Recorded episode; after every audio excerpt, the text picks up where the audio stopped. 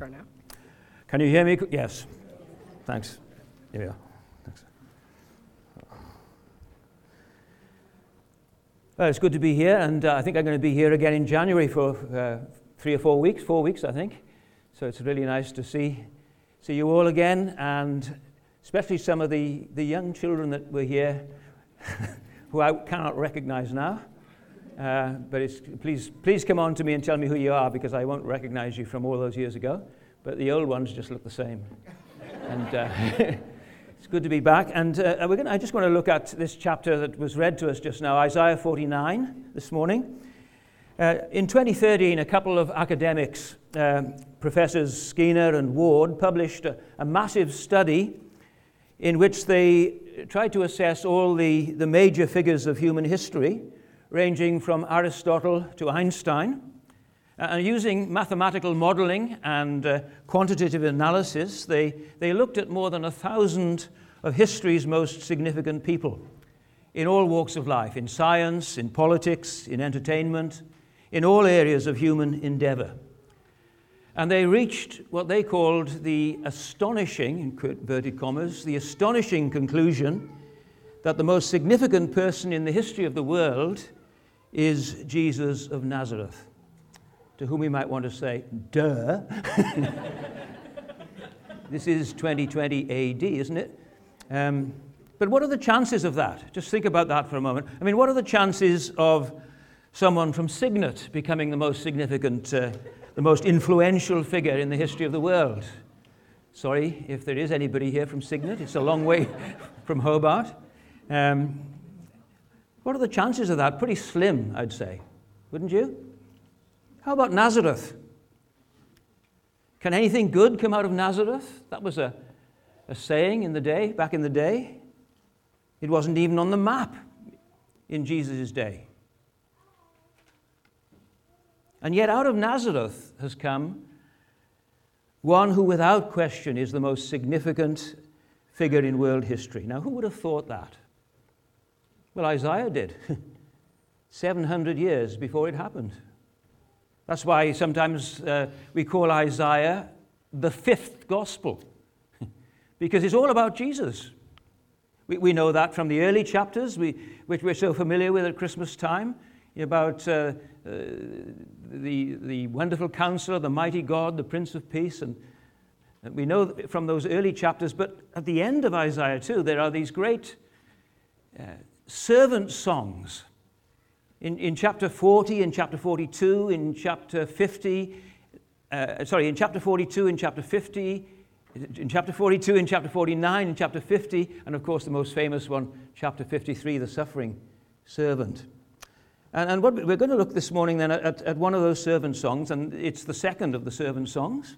In the first song, in chapter 42, uh, uh God tells us to look Behold, he says, my servant, whom I uphold, my chosen one in whom I delight. In the first song, we're, we're, we're told to look, behold. But here, the servant himself speaks. Do you notice that there in verse 1? And he says, Listen to me.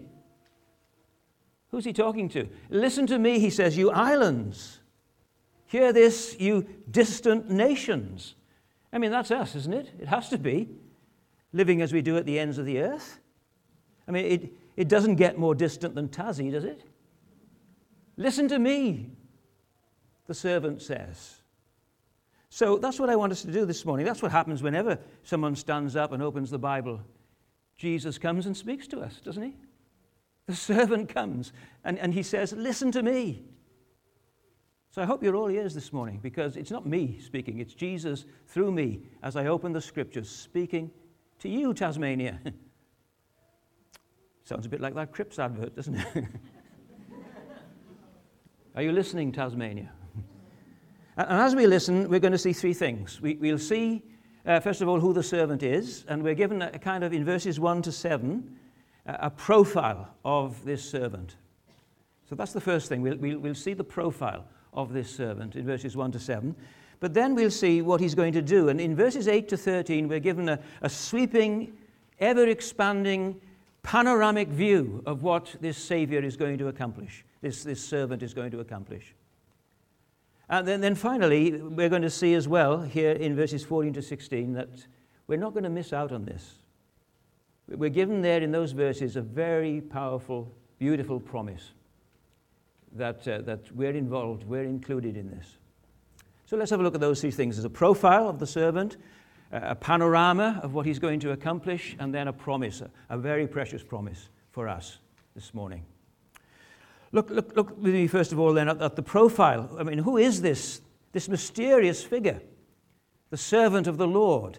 Uh, there is a bit of a mystery about him because it's not entirely clear at first who it is. In verse 3, we're told, well, he says himself that he's Israel. But then in, in verse 5, verse 5 tells us that he's going to gather Israel and bring them back uh, from exile. And we know from chapter 45 of Isaiah uh, that uh, God's going to raise up a pagan king to do that, a man called Cyrus the Persian. In fact, in, in, in Isaiah, I think chapter 45, Cyrus is actually called Christ. He's called God's anointed. That's what the word Christ means. So God is going to raise up a, a pagan, unbelieving politician to bring Israel back from Babylon, from exile. So maybe that's who this servant is Cyrus. A bit disappointing if it was, wouldn't it? It would be, wouldn't it? It was just a politician, and a pagan one at that. Thank God for the Christian politicians, there are a few around. it's not Cyrus. See, physical, political restoration is not the solution to the human problem. Isaiah knows that. Voting for Trump isn't going to save the world any more than voting for Biden is going to save the world, or anyone else for that matter. There is no political solution to the moral problem. Governments can, can guide and, and restrain evil and, and legislate, but no government, however good it is, has the power to change the human heart. And so Isaiah sees another figure coming over the horizon of history, a more distant figure than Cyrus, one who is more mysterious and more difficult to identify than the king of Persia. And, he's going to come to, to deliver God's people from their deepest bondage, from their exile from God, from their bondage to sin, from their alienation from God. But who is he? Well, let's listen to. He's going to tell us. He's going to give us his testimony here in verses 1 to 7. He tells us his name in verse 1. Look, look at verse 1. Before I was born, the Lord called me. From my mother's womb, he has spoken my name. He said to me, verse 3, You're my servant Israel, in whom I will display my splendor. So, what is his name? His name is, is Israel. And yet, as we've just said, you know, uh, Israel has failed. I mean, Israel is frequently called the servant of God in, in Isaiah, but, but Israel's failed. I mean, that, that's why they're about to be carried off into exile. God had staked his reputation on Israel. They, they were meant to display God's honor, God's glory, God's splendor uh, to the rest of the world. They were meant to show the world what God was like. That was their calling. The nations were meant to come streaming to Israel because they, ha- they, they displayed so powerfully what, what the character of God. But instead of honoring God's name, Israel has profaned God's name. And his name has become a byword amongst the nations. Another servant is needed. One who will be everything that Israel was supposed to be a light to the Gentiles, one who, who will actually bring the knowledge of God to the ends of the earth, one who will get right what Israel got wrong. So that's who this servant is. Not idolatrous Israel. If you want to know what God's like, don't look at idolatrous Israel. Look at idealized Israel. If you want to know what God is like, don't look at perverted Israel, look at perfect Israel. If you want to know what God is like, look at Jesus. He is the radiance of God's glory. He is the exact representation of God's being. Do you remember that in the early chapters of, Gen- of, uh, of the, the, Gospels, rather, of Luke's Gospel? There, there was, a, there was a, a, bunch of people called, they were called, I think, the quiet in the land. There was a remnant of faithful, believing Jewish people at the time that Jesus was born. Remember the stories there? The, they were looking for the consolation of Israel. That comes from Isaiah chapter 40. They were waiting for the consolation of Israel. They were looking for the redemption of Jerusalem, we're told. Remember them, Simeon, Anna? And God had told uh, Simeon uh, the, that uh, he, the Holy Spirit had shown him that he, he would not die before he sees this happening before he sees the Lord's Messiah. And when Mary and, and Joseph bring little baby Jesus into the temple, and, and, Simeon looks down at that little baby and takes him up into his arms and, and praises God, he says, Now I can die in peace, Lord. Because mine eyes have seen your salvation, this little baby. As he looks down at that little baby, he says, My eyes have seen your salvation, which you have prepared in the sight of all nations, a light for revelation to the Gentiles that's who this little baby is. And the glory of your people Israel. That's who this little baby is in the manger. The glory of Israel. A light for revelation to the nations. The salvation that has long been promised. So he is Israel. Out of Israel have I called my son. Remember? Matthew says that about Jesus. In, in the wilderness, he met Satan and he succeeded where Israel failed as he was tempted and tested in the wilderness.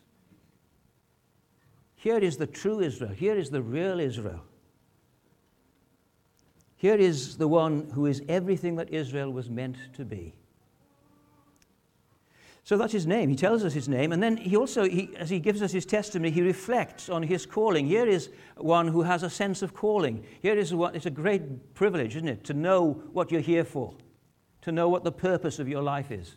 And he says, look at verse 2. He he, before I was born, he says, the Lord called me. And verse 2, he made me, he made my mouth like a sharpened sword. What, I, what am I here for? What's my life about? It's to speak. No man ever spoke like this man, they said about him, didn't they? The Lord called me. He made my mouth like a sharpened sword. In the shadow of his hand, he hid me. He made me into a polished arrow and concealed me in his quiver. See, Jesus has always been at the center of God's plan to save the world, but there's a kind of deliberate hiddenness about that, isn't there? Until the time was right. He's this servant, this mysterious servant figure, he's kind of like a secret agent, hidden away until the, the, the, until the right time. And Israel, in the meantime, goes from bad to worse. Yes, they come back from exile, but that doesn't solve anything. They just go back to their old practices, their old habits.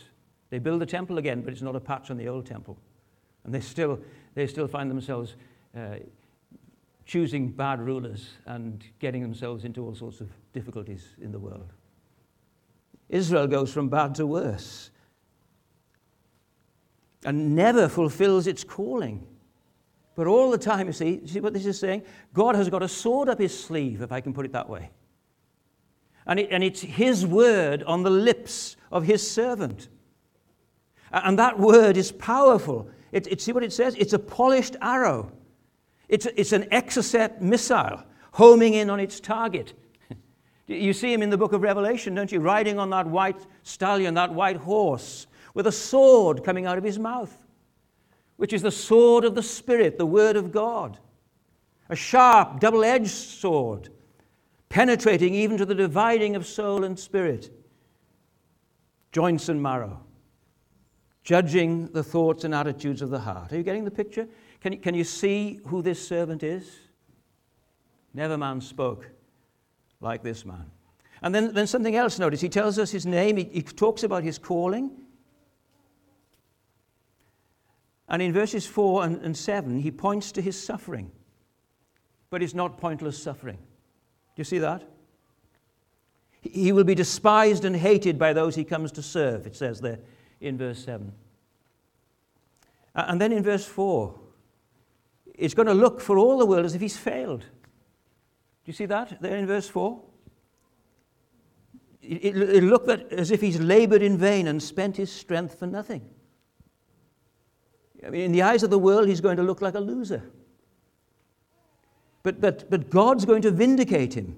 Peter Peterson uh, paraphrases it like this in the message. L- listen to this. This, this is how he paraphrases these verses.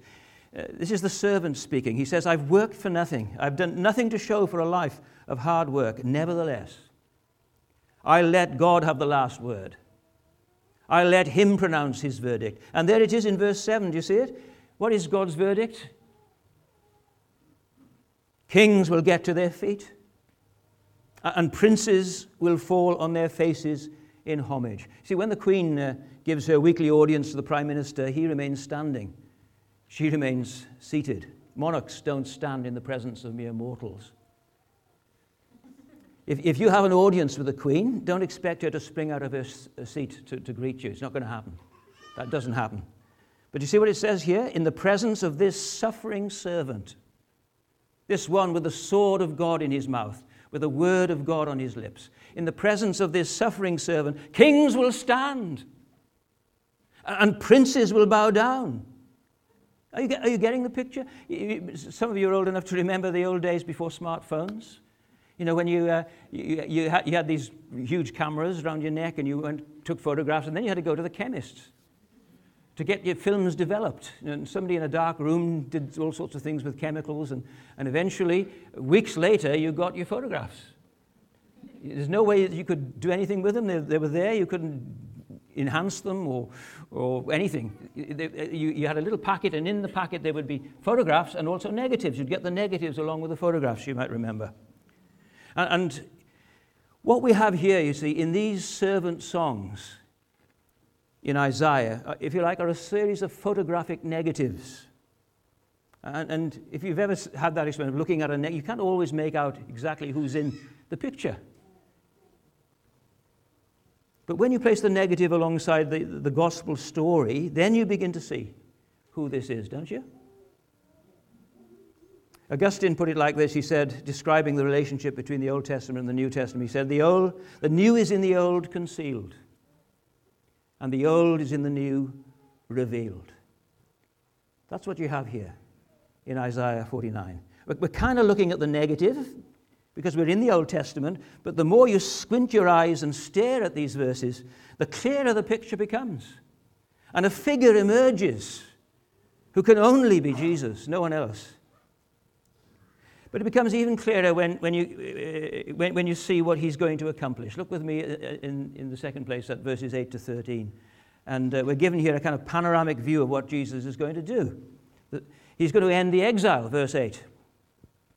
Uh, this is what the Lord says to his servant In the time of my favor, I'll answer you. In the day of salvation, I'll help you, I'll keep you, and make you to be a covenant for the people, to restore the land and to reassign its desolate inheritances to say to the captives, Come out, and to those in darkness, Be free. He's going to bring them back from exile. But, and they did come back from exile, but, but what good is that if their hearts are not changed? A change of location won't solve anything. A change of heart is what's called for. A new covenant is what's needed. Not, not just a return to the land, they needed to return to the Lord, didn't they? And how important that is for us to understand this morning. See, we, we often make the same mistake. They, they thought that their problem, problem was their situation, the circumstances that they were in. They thought that their problem was their situation, but their problem was their sin. They were longing for repatriation. They wanted to get back to Jerusalem, they wanted to get back to Judah. And often we like that, you know, we think, well, if we, we could only move somewhere else, get out of Tassie, you know, go somewhere where nobody knows us, go to uni perhaps. And, and, and maybe then when our circumstances change and, and, our, and we, can, we can move to a different place, then life will be easier for us. We often make these mistakes, don't we? They thought, they, were longing for repatriation, but God is looking for repentance. They thought their problem was their situation, but their problem was their sin. Uh, God is going to raise up Cyrus to bring them back to the land, but who's going to bring them back to the Lord? Cyrus can't do that. Politics can't do that. A pagan king can't do that. Who's going to bring them back to the Lord? Only Jesus can do that. Remember how the writer of the Hebrews describes it in, in Hebrews chapter 9? He is the mediator of a new covenant. A new covenant is called for. There needs to be a totally new arrangement. The old covenant isn't working, it hasn't worked. And he is the mediator of a new covenant, the writer of the Hebrews says, so that those who are called may receive the promised eternal inheritance. And how is he going to do that? It says there in, verses, in verse 15 of Hebrews chapter 9 that he, he's died as a ransom to set them free from the sins committed under the first covenant. You remember the name that was given him when he was still in his mother's womb Jesus. Call him Jesus, for he will save his people from their sin. So, so there's the, first point here. Jesus is the servant that Israel needs. You see, that, that's why he tells us in the Gospels that he came for the lost sheep of the house of Israel. That's why he never set foot outside of Palestine, really. Hardly. He went into the Syrophoenician area, but he, his whole ministry was, was confined to Palestine. He says, I came for the lost sheep of the house of Israel. That, that's why the Apostle Paul always went to the Jews first. Do you ever wonder about that? He always, that was his strategy for evangelizing the Mediterranean. He, he always went to the synagogue first, to the Jews first. And that wasn't just a, a, a strategy that he'd worked out, there's a theological reason for that. Because Jesus is the servant that Israel needs. That's why we should be into Jewish evangelism.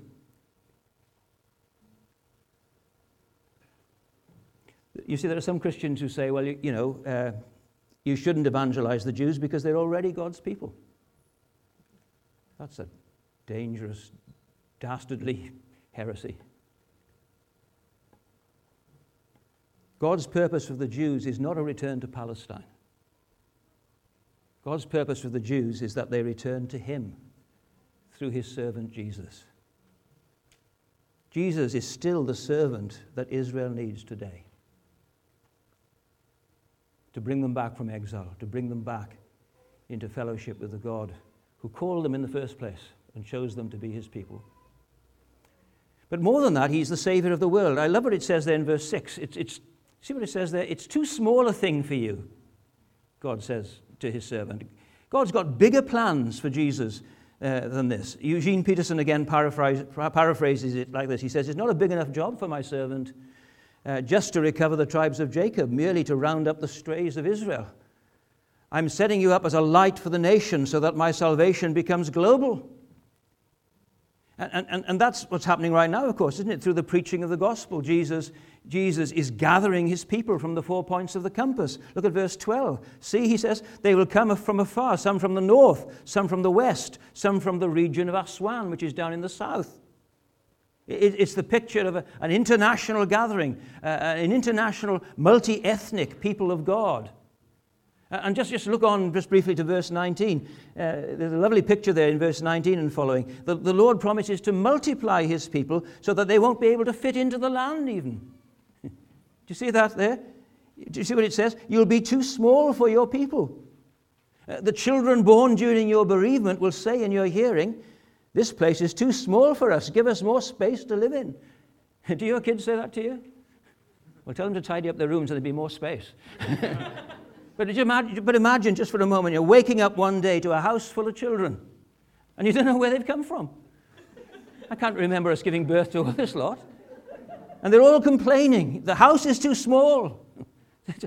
such a lovely picture, isn't it? It's such a marvelous picture of gospel success. I'm a gospel optimist.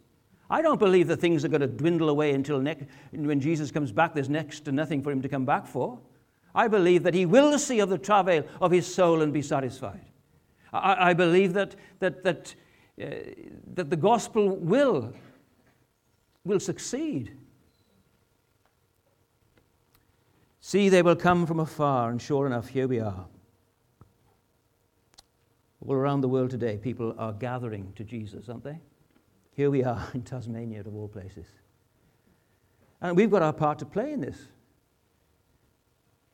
Friends, it's, it's, it's too small a thing for us just to be concerned with Cornerstone. I, I didn't realize that Paul and Fanny's day was today, and uh, I was so pleased to hear what we heard at the beginning this morning. Because Jesus has told us to make disciples of all nations, hasn't he? And, and we heard such so helpfully at the beginning today what that means. How many nations are there in Australia? And I'm not counting all the people who've migrated here. What about all the Aboriginal nations in Australia with all their different languages? It is too small a thing for us here in Cornerstone just to make this church a little bit bigger. That's not what we're here for. We're here to reach Hobart, aren't we? You see, the whole Vision 100 movement that began, out of which Cornerstone was planted. Some of you will perhaps don't even have heard of Vision 100. Vision 100 was not us saying we're going to plant 100 new churches. That would have been arrogant and presumptuous. It was never us saying we're going to plant 100 new churches, not even with all the other denominations and, and, and like minded churches around. It was a wake up call. It, it, it, was based on the, uh, the, um, the Sydney Anglican 10% vision thing that, that it, if to get 10% of the population of Hobart under the sound of the gospel, we would need to plant 100 new churches the size of Cornerstone in Hobart. and that's just to get 10% of Hobart under the of the gospel, do you see? It was never a plan, a strategic plan, as if we could do it. it, it, it this will only happen if God, by His Spirit, revives the church. But it, it's a wake up call. See, the, the fields are white unto harvest, the Lord said. Pray the Lord of the harvest to raise up laborers. You see, it's, it's too small a thing for us just to be co- concerned with our own little patch. It's, it's too small a thing for us to keep the gospel to ourselves. Wesley said, The world is my parish. It's very interesting in, in the book of Acts, in chapter 13 of the book of Acts, when Paul and Barnabas come to uh, Pisidian Antioch, they, as, as usual, they go to the Jews first. They go to the synagogue. They, as usual, they have a hard time there, and they're thrown out, basically. And the Jews are onto them about the fact that they're mixing with Gentiles and going to the Gentiles, the, the non Jews. And, and this is what, how they justified what they were doing. This is what they, they actually quote Isaiah 49. And they quote the words of the servant in Isaiah 49. This is what the Lord has commanded us, they say. And, and, and they quote Isaiah 49 I have made you a light for the Gentiles to bring salvation to the ends of the earth. Do you see the, the significance of that? That the, the mission of the servant has now become the mission of his church. His mission is our mission. Did you realize that? You and I are on mission with Jesus to reach Hobart. And all the different nationalities here in Hobart, all the different people groups all the different strata of society where the gospel is not yet gone. That's what we're here for. We're not here to make Cornerstone bigger. We're not here to make the Presbyterian Church more respectable because we've got more congregations. Do you see? We're on mission with Jesus, and his mission is our mission. And, and, and what is that mission? It is to speak. It's to have the sword of the Spirit in your mouth. It's to speak the word of God in a way that will convict, it's to speak God's word unashamedly. And it's to suffer as Jesus suffered, rejected by men, despised, hated by those who he was trying to serve. Are we up for that? Paul and Fanny, they're up for it, aren't they? They really need our prayers. They're going into the pit. We need to make sure we've got hold of the rope in the prayer meeting for them, don't we? And ultimately, of course, we, we need new heavens and a new earth to accommodate all this because that's where the book of Isaiah takes us in its final chapters. If you read it through to the end, it, it all culminates in the new heavens and the new earth. Israel isn't enough to, to accommodate what God is going to do through his servant. Isn't big, Palestine isn't big enough for that. The whole world isn't big enough. We need new, we need, need new heavens and a new earth, don't we? And that's where we're going. That's what, where Isaiah is going. The very last chapter of Isaiah tells us that. And it's foreshadowed here in verse 13. Do you see? Shout for joy, you heavens. Rejoice, you earth. Burst into song, you mountains. For the Lord comforts his people and will have compassion on his afflicted ones. He, he, he will wipe away every tear from their eyes. And, and sorrow and suffering will be no more. That's where the Bible ends, isn't it? It's the vision of a new creation. Not just a new humanity, but a new creation. That's massive. That's massive. It's not just your personal salvation, it's massive, it's cosmic. but how can we be sure of all this? This is the last point. We've seen the profile of this servant, the true Israel of God, who succeeds where Israel's failed. We've, we've seen this panoramic extent to what he's going to achieve. But how can we be that we're going to have a part in that? You see what it says there in verse 14? There's such a contrast there in verse 14. Such a dramatic change of mood there, isn't there? See, heavens and earth, heaven and earth shout for joy in verse 13. Mountains burst into song, and Zion complains. the Lord has forsaken me. The Lord has forgotten me. That's how they felt. Have you, ever, have you ever been tempted to say that? I'm sure you have. Especially in 2020, the year that God forgot. That's how it's been described. the Lord has forgotten me. The Lord has forsaken me. Have you, have you felt like that at times? I really want to believe that, that I'm one of God's people. I really want to believe that God loves me, but there's all sorts of evidence against it, internally and externally. There's stuff inside me which makes me question how could God possibly have anything to do with the likes of me? Have you ever thought like that? I'm fighting a losing battle with, with the sin that remains in me. Sometimes it's two steps forward and three steps back. Is that what you're going through? There's, I look for fruit in my life. I, I look for the fruit of, my, of the Spirit uh, to appear in my life and can't really see it very much. There's a, there's a lack of fruit. My prayers don't seem to be answered. Do, do you feel like that at times? That, that God's forsaken you? That God's forgotten about you? It makes you wonder, doesn't it? And if he loves me, if I'm one of his people, well, why do I find myself in such threatening circumstances? The Babylonians are coming to sack the city and destroy the temple and carry us off into exile. How can God possibly love us if that's about to happen to us? And who knows what's going to happen to you this week? Who knows what's come into your life in the week that's gone by? Things crop up out of the blue sometimes, don't they? Things that you weren't expecting. Circumstances change. During 2020, people have lost their jobs, people have lost loved ones. And Satan comes and whispers into your ear, The Lord has forsaken you. May as well give up on him. The Lord has forgotten you, forgotten all about you. But do you see what God's answer is to that? Look at verse 15. Beautiful words, powerful words. Can a mother forget the baby at her breast and have no compassion on the child she has born? Here's the motherliness of God, God the Father. Speaking like a mother. Can a mother forget the baby at her breast and have no compassion on the child she has born? Though she may forget, I will not forget you. In 2012, David Cameron, the British Prime Minister, went for Sunday lunch with his wife and kids to a country pub. And when they got home, they realized that they left one of their daughters behind at the pub. And so David Cameron, uh, it became a national joke. It hit the headlines, of course. David Cameron will be remembered for two things now Brexit and the Prime Minister who left his daughter in the pub, his baby daughter. It can happen. It happened in St. John's when I was the minister at St. John's. It happened. I won't tell you which family because you recognize them immediately. Can't see them at the moment.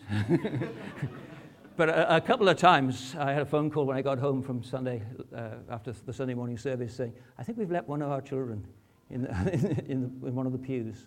And sure enough, there they were lying down, fast asleep, in one of those box pews in St. John's. It can happen, it does happen. I mean, parents don't normally forget their children, but it, it does happen. In more tragic circumstances, my, my, my, mother suffered from dementia in her final years, and, and we always sort of struggle with well, should we go and see her? Um, if we go and see her, will she, will she actually even know who we are? Will she recognize me, her son? It can happen. Sometimes a desperate mother abandons her newborn child in, a, in an airport. We saw that happen just a few weeks ago, didn't we? Marriages break down and, and parents separate and the children feel forsaken. Maybe you come from a home like that. Maybe you know what that feels like. To, be, to feel forsaken. But God says, I'm not going to forsake you. This is the most repeated uh, promise in the Bible, really. I will never leave you, I will never forsake you. But how can we be sure of that? Look at verse 16. See, he says, I've engraved you on the palms of my hands. What does that mean? Sometimes we kind of sentimentalize it, don't we? As, as if God has sort of carved your name into the trunk of a tree in the shape of a heart with an arrow going through it. It's lovely. Lovely. But there's nothing lovely about this. Literally, this means engraved with a hammer and chisel. Not even a tattoo, it's more than that. Painful as a tattoo might be. This is horrendous, isn't it? Why would anyone do that? Why would anyone take a hammer and allow them to drive a spike into the palm of your hands? See, when Isaiah wrote this, it was, it was a metaphor, it was a picture of God's determination to remember his people. But that picture has now become a reality, hasn't it? Because Jesus, who is God in the flesh, bears in the palms of his hands the marks of the cross. Why? Why would he do that? Why would he allow his own creation to do that to him? To drive those nails through the palms of his hand? Was it the nails that held him there upon that cursed tree? No, it was his love, his everlasting love, his love for you and me. Isn't that right? So there's the answer to your fears and your frustrations, to your doubts and your despondency. The cross. Forget about your feelings. Don't x ray your soul. Look away from yourself to the cross. There's the answer. That's where you get uh, got the assurance that God is not. For... See, He was forsaken. Jesus was forsaken on that cross so that you may never be forsaken. Isn't that what, you know, what uh, Jesus did for, ta- for doubting Thomas? Remember, Thomas thought he'd missed out. He came too late. Uh, Jesus, the resurrected Christ, had appeared to the other disciples, but Thomas wasn't there. He Must have been kicking himself. And then, and then Jesus comes again into that upper room, and Thomas is there this time. And remember what Jesus says to Thomas? Thomas, put your finger here. See my hands? Reach out your hand and put it into my side. Stop doubting and believe. That, that's God's word to you. That's the servant's word to you, Cornerstone, this morning. Stop doubting and believe. There's a sense in which every time we sit down at the Lord's table, this happens. Every time we sit around the Lord's table, Jesus comes to us. It's His table. And He comes to us by His Spirit at the table, as He did to Thomas in the upper room. And He says to us in the bread and in the wine, Put your finger here. See my hands? Reach out your hand, put it in my side, stop doubting and believe. Do you think I've forgotten you? How can I forget you when by my agony and bloody sweat I have reconciled you to God? Your names from the palms of my hands, eternity will not erase. Impressed on my heart, they remain in marks of indelible grace. What assurance there is in that, isn't there? So, are you listening? Jesus is speaking to you now. Listen. Listen to me, you islands, he says. Are you listening? Tasmania. Hear this, you distant nations. Do you hear it, Australia? Jesus, the servant of the Lord, is speaking, and he's calling us back to himself, back to where we belong, back from the far country into the arms of a loving Savior. And can you hear what he's saying to you, Cornerstone, this morning? Listen, he says. He wants to restore us to be the people we were always meant to be. Not Presbyterians, that's just an accident of history. a missionary people. A people on mission with Jesus. A people who will display his splendor. And will live such lives together in community that the watching world will want to come in amongst us. And who will spread the knowledge of God to the ends of the earth. Let's pray. Our Heavenly Father, we bow before you. We thank you for Jesus. He is the servant that Israel needs, He is the Savior that this world needs. We know what it is to try and find something or anything other than you as our ultimate comfort, our ultimate security, our ultimate identity, our ultimate satisfaction. What foolishness. Only in you, Lord, were we meant to rest and flourish and have peace and well being. Lord, teach us to recognize the danger of substituting an idol for the living God, a creature for the Creator, our only true source of satisfaction for something that can never satisfy us. And then point us, O Lord, to the servant, the Savior Jesus, in whom alone we can find true blessing and satisfaction, and send us out into the world in His name, with His word upon our lips. We pray this for Jesus' sake. Amen.